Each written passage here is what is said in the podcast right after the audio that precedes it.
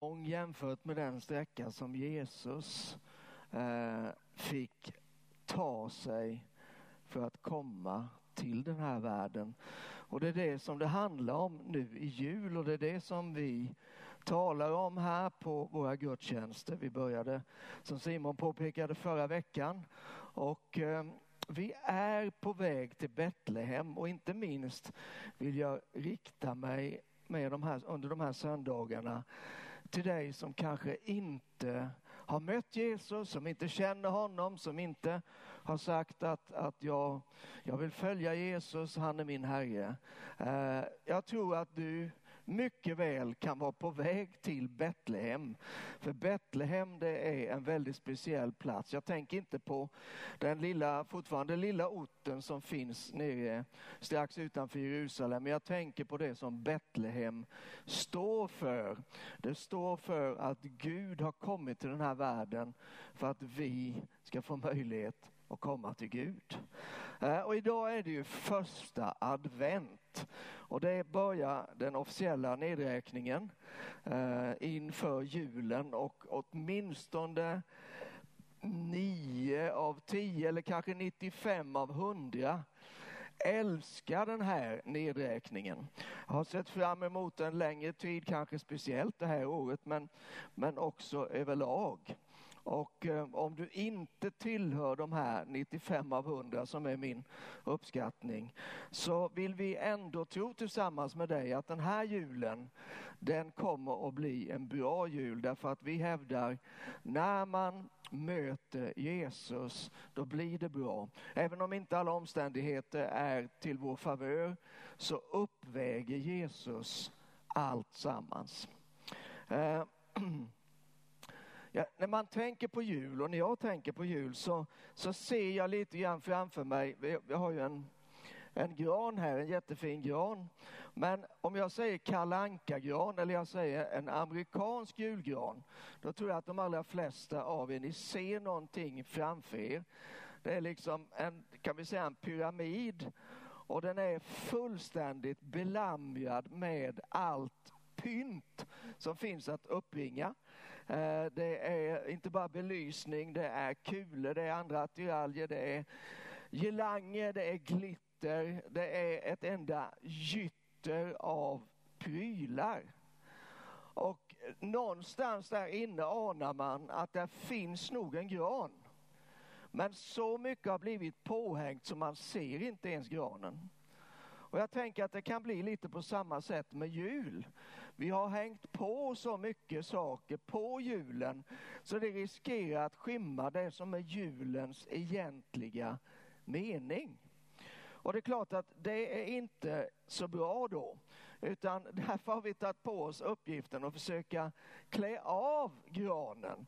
Att återvända till det som är själva kärnan det som är själva meningen med julen. Vad, vad står det egentligen för? Och jag kan garantera dig att oavsett hur vackert julgranspyntet är och hur det gnistrar och glittrar och glimmar och, och har sig så är ändå det som finns där innanför, det är otroligt mycket bättre. För vad är, jag drömmer om en jul hemma eller Rudolf med röda mulen om vi jämför det med Stilla natt eller ett barn är fött på denna dag. Inte nödvändigtvis musikaliskt men om vi talar om innehåll, om vi talar om det som kan göra någonting med oss och som kan förbli med oss.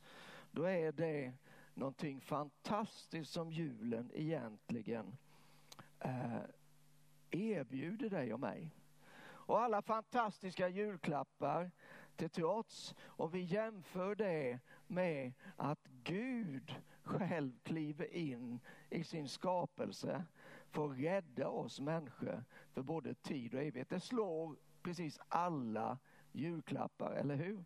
Och det är det som vi sysslar med här när vi är på väg till Betlehem. Så tänker vi att vi ska följa några som den där första julen på olika sätt var på väg till Betlehem. Och förra, bara för att rekapitulera en, en smula, så förra söndagen så gick vi ett stycke tillsammans med Josef och Maria, två tonåringar, troligtvis i varje fall Maria. och ehm, som hade en ganska knepig situation får man säga på många sätt, och, men som visade sig vara vuxna uppgiften och som eh, var otroligt betydelsefulla i Guds stora plan för hela världen. Och de blev för oss då ett, ett fantastiskt exempel på vad tro och lydnad kan åstadkomma. Maria, hon tog emot det som ängeln sa till henne. Det står eh, att hon gömde det i hjärtat, hon tänkte på det djupt där inne. Hon liksom accepterade denna otroligt stora och omvälvande plan. Och Josef var inte mycket sämre därför att han eh, han, för det första köpte han in på den här planen eh, och det var ganska, eh, ganska stort tycker jag gjort av honom. Men han tog också hand om Maria, han tog hand om Jesusbarnet. Faktum är att få personer sätter ju större prägel på barnen under uppväxten än just fäderna. Och Josef hade förstås en prägel på Jesus när han växte upp. Så, men det var förra söndagen och eh, nu så ska vi raskt gå vidare. Och idag ska vi faktiskt prata lite grann om änglarna som var på väg till Betlehem.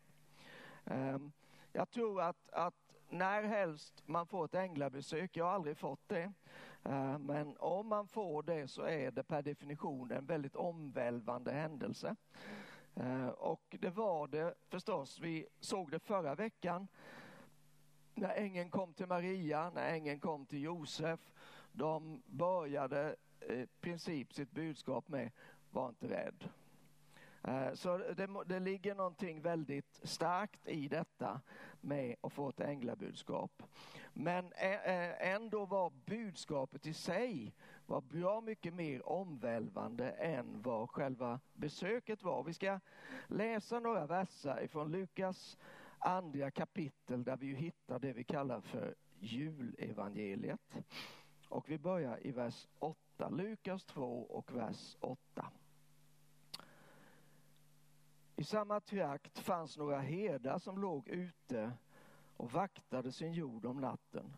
Då stod en Herrens ängel framför dem och Herrens härlighet lyste omkring dem och de blev mycket rädda.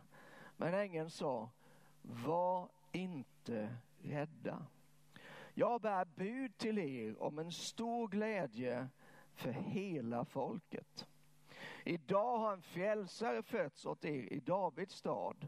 Han är Messias, Herren. Och detta är tecknet för er. Ni ska finna ett nyfött barn som är lindat och ligger i en krubba. Och plötsligt var där tillsammans med ängeln en stor himmelsk här som prisade Gud.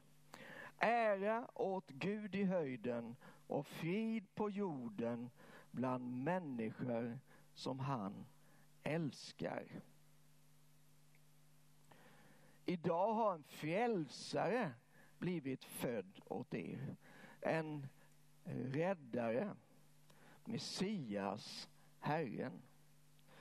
Det är inte undra på att ängeln rubricerade det här som en stor glädje för hela folket. För det här var ju i Judeen, det här handlade om det judiska folket. Det här handlade om den förväntan och den längtan som fanns efter någon som skulle eh, möta folkets behov.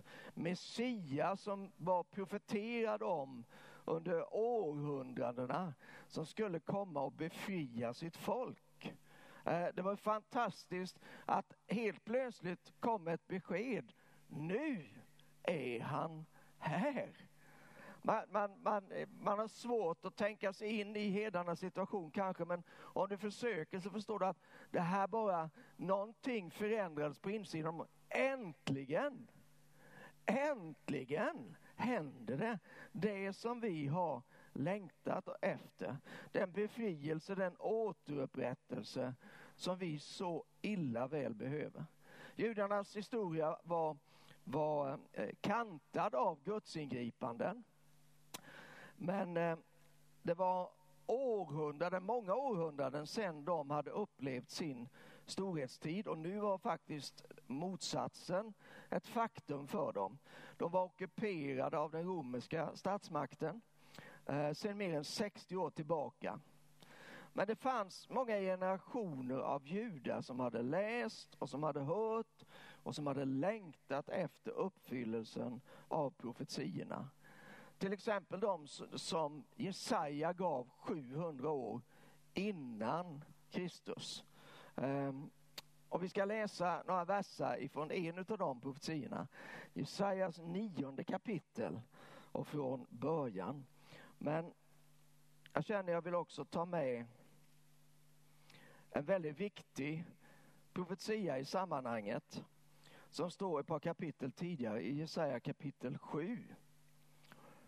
Står det så här den fjortonde versen, det är Jesaja som talar till kung Ahas.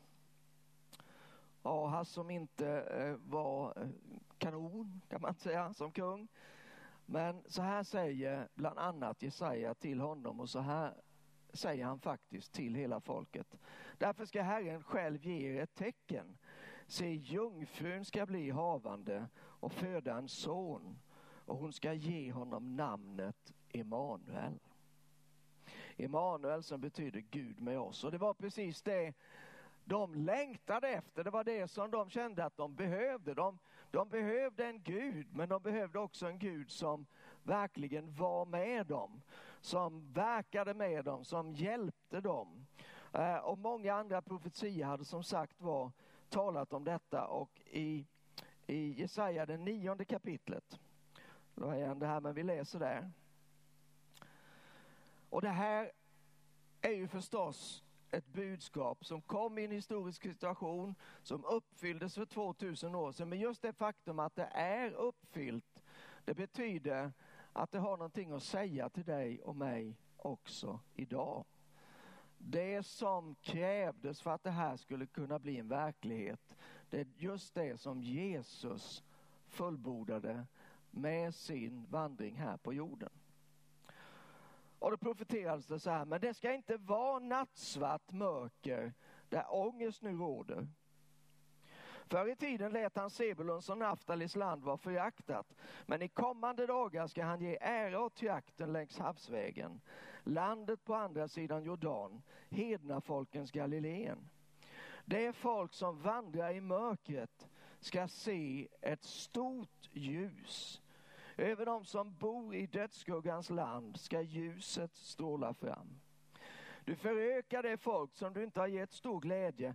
De ska glädjas inför dig som man gläds under skördetiden, som man jublar när man delar byte. För du ska bryta deras bördors ok, deras skuldrors käpp och deras plågares stav som på Midjans tid.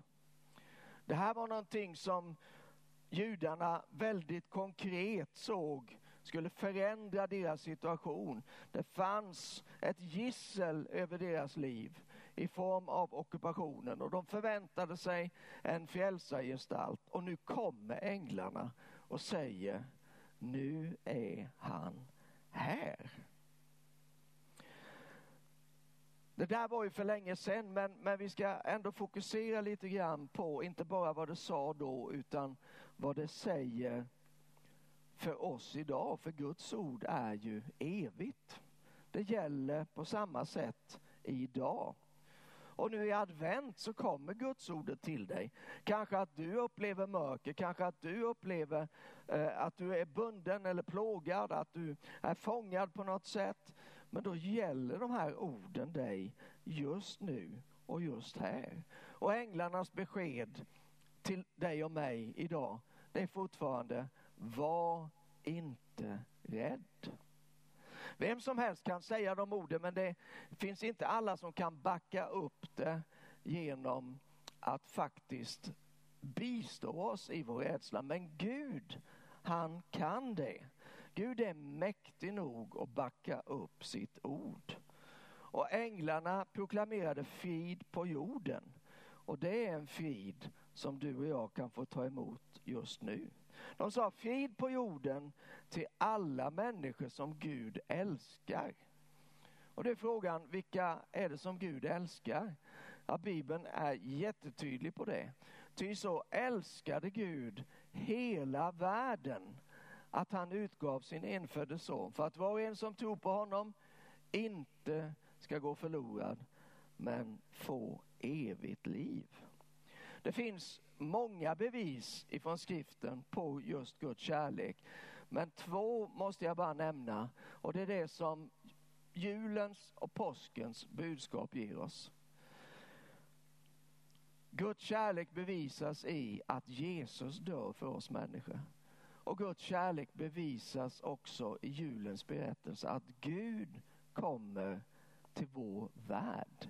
Det är väl ett kärleksbevis om någonting. Om något.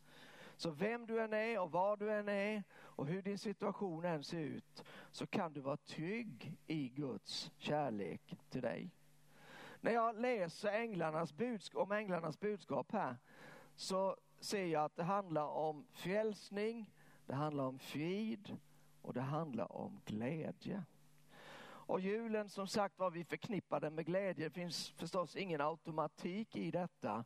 Men jag tror att om vi bara plockar ut glädjen så att säga ur julen och tittar på den som sådan så har den ju sin förutsättning i någonting. Eh, det är svårt att vara glad när allting är kaos runt omkring. Det är svårt att vara glad när man är fylld av fruktan. Det är svårt att vara glad eh, när man har ont till exempel. Men i Romarbrevet 14 så står det att Guds rike det är rättfärdighet, frid och glädje. Jag tror att glädjen har sin grund eller sitt fäste i friden. Att man upplever att, att man har frid. Att man, det finns, frid är ju motsatsen till oro eller rädsla. Och friden i sin tur, den har sin förutsättning i rättfärdigheten, vilket betyder att man har det rätt ställt med Gud, vilket är precis det som frälsningen erbjuder oss människor. Så det var med andra ord det budskapet som änglarna bar fram till eh, herdarna den här natten. Men jag vill dela på andra tankar också kring det här änglabesöket, eller utifrån det här änglabesöket. Eh, för jag tänker så här, det, änglarna kommer ju någonstans ifrån. De existerar ju inte bara helt plötsligt, utan de var ju faktiskt rent bokstavligt talat på väg till Betlehem innan de dök upp där ute på herdarnas äng någonstans. Eh, de kom från himlen. Och jag vill tala en liten stund om himlen, om den andliga verkligheten. Därför att jag, jag märker på mig själv och jag kan också märka på, på andra, till exempel dig ibland, eh, att man hamnar i en känsla av overklighet vad gäller de andliga realiteterna som Bibeln beskriver. Många av oss tror ju på detta men det känns ändå som oh, himlen känns väldigt stängd och känns väldigt långt borta. Det, liksom, det landar inte riktigt uh, i våra liv. Men det här änglabesöket det är ju ett, ett bevis på motsatsen. Att himlen är öppen. Uh, och om det har funnits en tid då himlen var fjärran borta så är det definitivt inte i vår tid. För ända sedan Jesus dog och uppstod så har himlen varit vidöppen. Eh, och det är den också idag. Och vad betyder det då att himlen är öppen? Jo, för det första så, så berättar det för oss att himlen är engagerad i det som sker här på den här jorden. Det berättar för oss att Gud inte är långt borta. Det säger till oss att Gud är intresserad av oss människor. Han är intresserad av dig. Superintresserad skulle man kunna säga. Och varför är han det? Jo, därför att han, han när en väldigt stark känsla, positiv känsla som vi kallar för kärlek. Den har han till varje människa på jorden. Bibeln säger ju att Gud bär allt. Alltså som i allt, precis allting. Gud uppehåller hela universum. Allting fungerar tack vare honom. Och ändå så är hans ögon vända till just dig. Han är intresserad ända ner på hårnivå. När Jesus talar om detta så säger han att på er är till och med alla hårstrån räknade. Alltså så intresserad är inte ens jag av min fru, trots att jag älskar henne mer än alla andra människor. Men Gud han har räknat varenda hårstrå. Och vi brukar skoja och säga att det går fort på en del gubbar, men, men det, vi inser ändå att det, det, finns en utmaning där. Men vad talar det om för oss? Det talar om för oss, Gud är väldigt intresserad av oss människor. Det är därför han öppnade himlen, det är därför han sände Jesus, det är därför han erbjuder frälsningen, för att han ska kunna ha nära gemenskap med dig och mig. Och när Jesus säger på er är till och med alla hårstrån räknade så säger han var alltså inte rädda. I sammanhanget så talar han om faller ens två sparvar till marken utan att er himmelske fader vet om det. Så det betyder att Gud är engagerad. Och Jag vill också tala lite grann om det. Att Gud inte bara är intresserad utan att han är också engagerad. I Bibeln så kan man läsa om att i himlen finns det förrådshus. Och jag vet inte om du har tänkt på de där förrådshusen men jag funderar på varför finns det förrådshus i himlen? I himlen så är alla behov tillfredsställda. Det finns ingen brist i himlen. Det finns ingen död, finns ingen sjukdom, finns ingen sorg, finns ingen ensamhet. Allt är precis idealiskt i himlen. Så vad är meningen med att ha stora förrådshus? Min enkla slutsats är att de här förrådshusen, de är fyllda med det som vi behöver medan vi är här på den här jorden. Och kanske var det därför, eller en av anledningarna snarare, att Jesus lärde oss att be. Eh, ske din vilja så som i himlen, så och på jorden.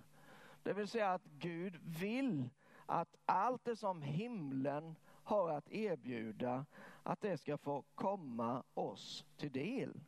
Gud vill att himlen ska få landa på jorden.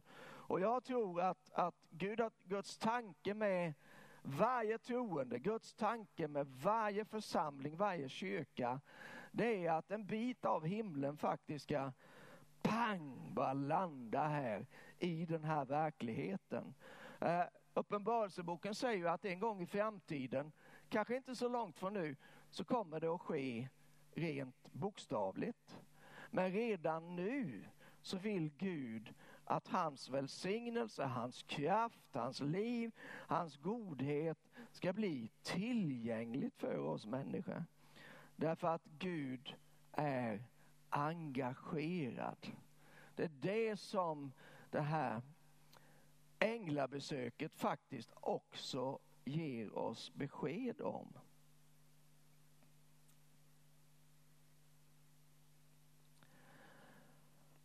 Om man läser om änglabesök i, i Bibeln så hittar man vad jag vet inget, ingen annan händelse som har en sån mängd änglar involverade.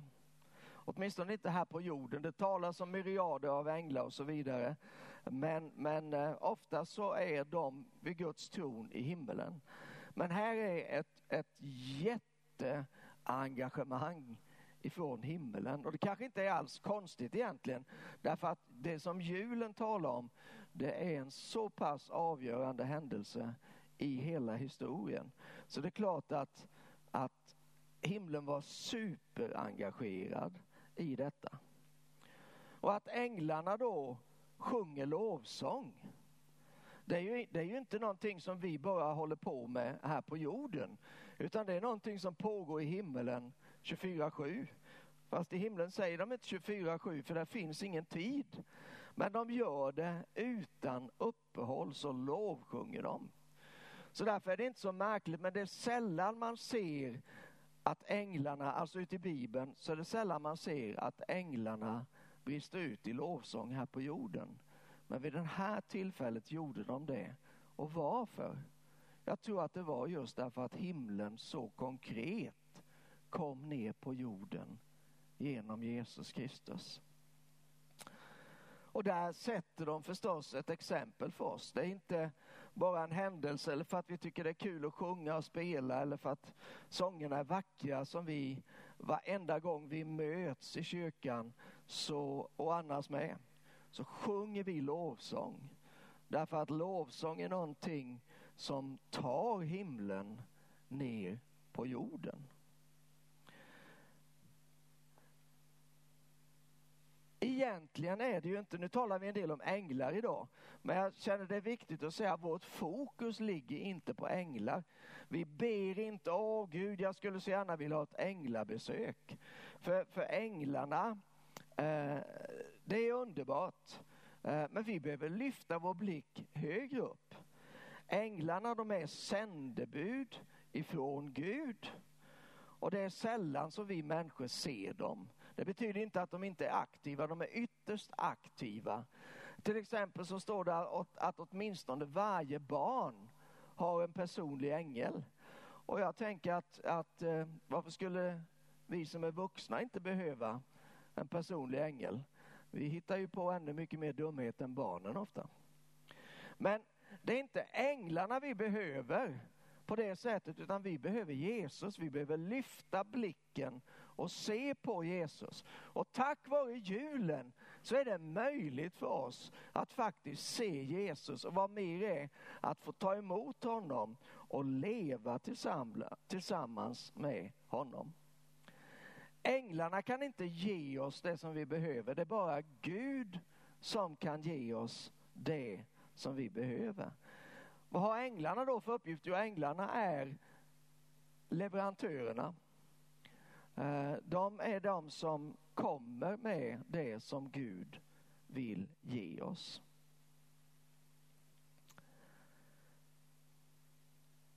Jag vill avsluta med en tanke som faktiskt jag inte hade förberett men som kom till mig bara idag på morgonen. Jag sa tidigare att det verkar som det var en otrolig febril aktivitet i samband med att Jesus föds till den här jorden. Och som sagt var, tycker inte det är ett dugg konstigt. Eh, vi, vi såg förra gången hur ängeln Gabriel kom till, till Maria. Innan dess hade han kommit till Sakarias som ju blev pappa till Johannes. Eh, Josef drömde drömmar. Ehm, eh, änglarna sjöng och gav ett budskap till herdarna och så vidare. Det, det är väldig aktivitet, andlig aktivitet runt omkring detta. Ehm, men det där var ju när Jesus kom. Och Bibeln slutar ju inte med det utan Bibeln talar om att Jesus kommer att komma tillbaka. Han kommer att komma en gång till ifrån himmelen. Och han kommer att komma tillbaka. Och då tänker jag att om det var mycket aktivitet när han kom första gången så kommer det inte att vara mindre aktivitet när han kommer tillbaka. Och då är det om man tittar lite grann högre än vår horisont, eller vår navel höll jag på att säga, men det var taskigt att säga så. Men om, om vi lyfter blicken lite grann och så tittar vi ut över den här världen så ser vi att det är en otrolig andlig aktivitet på många, många håll utöver världen. Eh, det är mängder med människor som stormar in i Guds rike på daglig basis. Det kanske är åtminstone en hundratusen varje dag. Det är ju omöjligt att veta självklart och, och statistik kan bevisa precis vad som helst, det har vi lärt oss. Men det är ändå mängder med människor som springer in i Guds rike i vår tid. många människor eh, berättar vad Gud har sagt till dem, hur, hur muslimer till exempel som har sett Jesus komma till dem. Eh, fantastiska drömmar som människor delar. Eh, det finns hur många exempel som helst på den här andliga verkligheten och den andliga verksamheten. Men det är så att den del av världen som kanske upplever minst av detta just nu, det är vår del. Men jag tror ju och jag är övertygad om att det kommer också här. Gud håller på att skruva upp, om vi får säga så, den andliga temperaturen och vi kommer att få se mer och mer av andlig verksamhet och andlig verklighet här i Europa och här i Sverige. Därför att jag tror att Jesus är på väg tillbaka. Kristna i alla tider har hävdat detta. Men sanningen är ju den att om någon sa det för 2000 år sedan, vilket det fanns de som gjorde, hur mycket närmare befinner vi oss inte den här dagen i sådana fall? Så frågan är inte när Jesus kommer tillbaka, för det kommer han att göra. Utan frågan är om. Alltså det, vad jag menar med det, det är att, att eh, en del människor ifrågasätter detta. Vi kristna kanske slutar att tala om detta. Men det innebär inte att Jesus inte kommer att komma tillbaka. Bibeln är väldigt tydlig på det.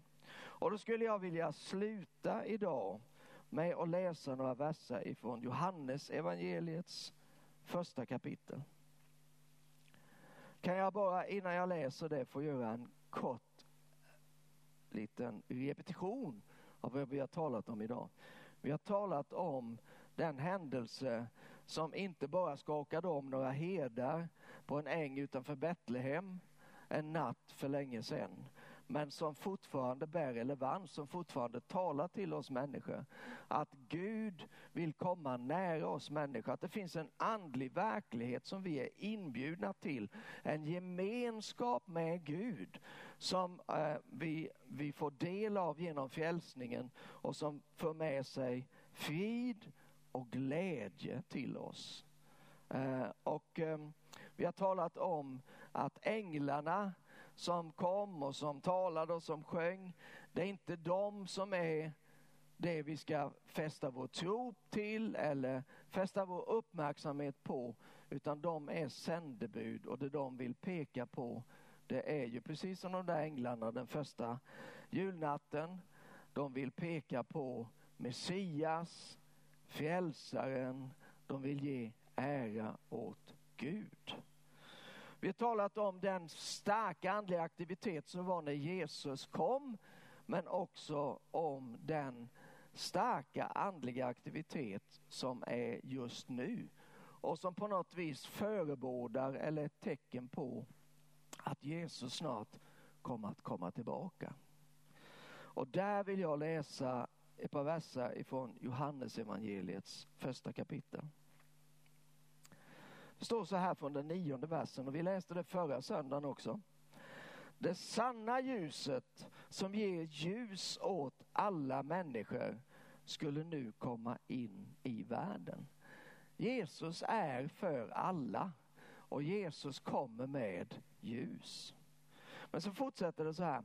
Han var i världen och världen hade blivit till genom honom. Men världen kände honom inte. Han kom till det som var hans eget och hans egna tog inte emot honom. Vi vet ifrån evangeliernas berättelser att det fanns människor som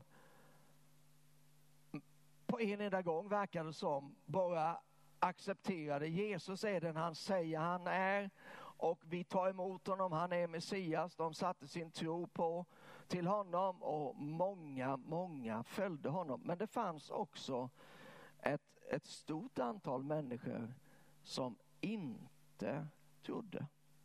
De trodde inte att Jesus var den han var, de tog därmed inte heller emot honom.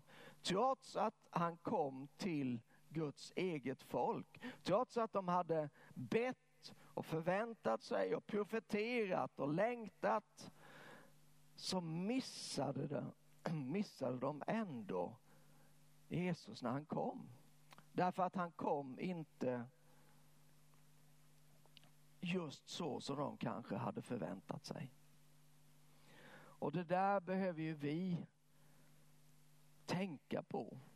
Att om de missade så är det också möjligt för oss att missa. Eh, och människor kommer att göra det men du och jag, vi måste se till att vi inte gör det. det jag tycker de här verserna är så tragiska. Han som genom vilken hela världen hade blivit till kunde inte se vem han var och kunde därför inte heller ta emot honom. Men, står det i vers 12, åt alla som tog emot honom gav han rätten att bli Guds barn, åt dem som tror på hans namn. Hans namn ska vara Emanuel, Gud med oss. Nu har vi några veckor på oss fram till jul och vi kan säkert fylla dem med alla möjliga saker. Det är liksom inga problem någon gång på året, i synnerhet inte under de här veckorna i advent. Men låt inte det skymma det som är julens verklighet. Att Jesus är verklig, att julen talar om att han har kommit till oss för att vi ska få komma till honom. Låt oss inte bli som människorna som Johannes skrev om, som missade det som var väsentligt därför att de såg andra saker eller andra saker kanske stod i vägen för eh, i deras synfält. Utan låt oss se till att vi får tag på verkligheten. Verkligheten av julen. Det önskar vi dig, vem du än är som är med oss den här dagen. Nu skulle jag vilja be att vi ber tillsammans och ehm, eh, jag vill bara innesluta dig. Eh, Simon bad ju innan för dig också, men vi, jag vill bara påminna dig om att vi finns här för dig. Eh, det är en av församlingens absoluta huvudsyften. Det är att vi ska hjälpa dig som vill komma i kontakt med Jesus. Eh, att vi ska be för dig, att vi ska tro Gud tillsammans med dig för att vi ska också tillsammans få se hans rike komma. Så Jesus Kristus, just nu vill jag tacka dig för att du kom till den här världen. Det som är julens stora och fantastiska budskap. Att du lämnar din härlighet, att du lämnar allt det som var en självklarhet för dig i den himmelska, i den fullkomliga världen. Och du ödmjukar dig till den grad att du låter dig födas som en liten eh, skyddslös bebis här i den här världen. Väldigt små omständigheter, väldigt utsatt position. Men tack Jesus för att du gjorde det och tack för vad det säger oss. Att du är vild, var villig och ödmjuka dig och gå allra längst ner för att du ska kunna lyfta oss så att vi kan komma där du är. Jesus, vi tackar dig också för att du kommer att komma tillbaka. Eh, och vi ser fram emot detta. Vi längtar Herre efter den dagen då du kommer att komma tillbaka till den här jorden. Men, men alla dagar fram tills dess Herre, så vet vi också att du är här, att du kommer just nu. Och Jesus, jag vill be för de som lyssnar idag. Jag vill be att du ska komma till var och en som är med på den här gudstjänsten. Jag vill be Jesus att du ska komma nära, att du ska komma med din tröst, med din läkedom, med din kärlek och möta människor den här dagen. Jag ber särskilt Herre för de som sitter ensamma eller sitter i, i, i hopplöshet eller desperation. Tack Jesus att du möter med människor den här dagen. Jag ber om det Jesus i ditt namn. Amen. Amen. Nästa vecka så ska vi fortsätta på vår väg till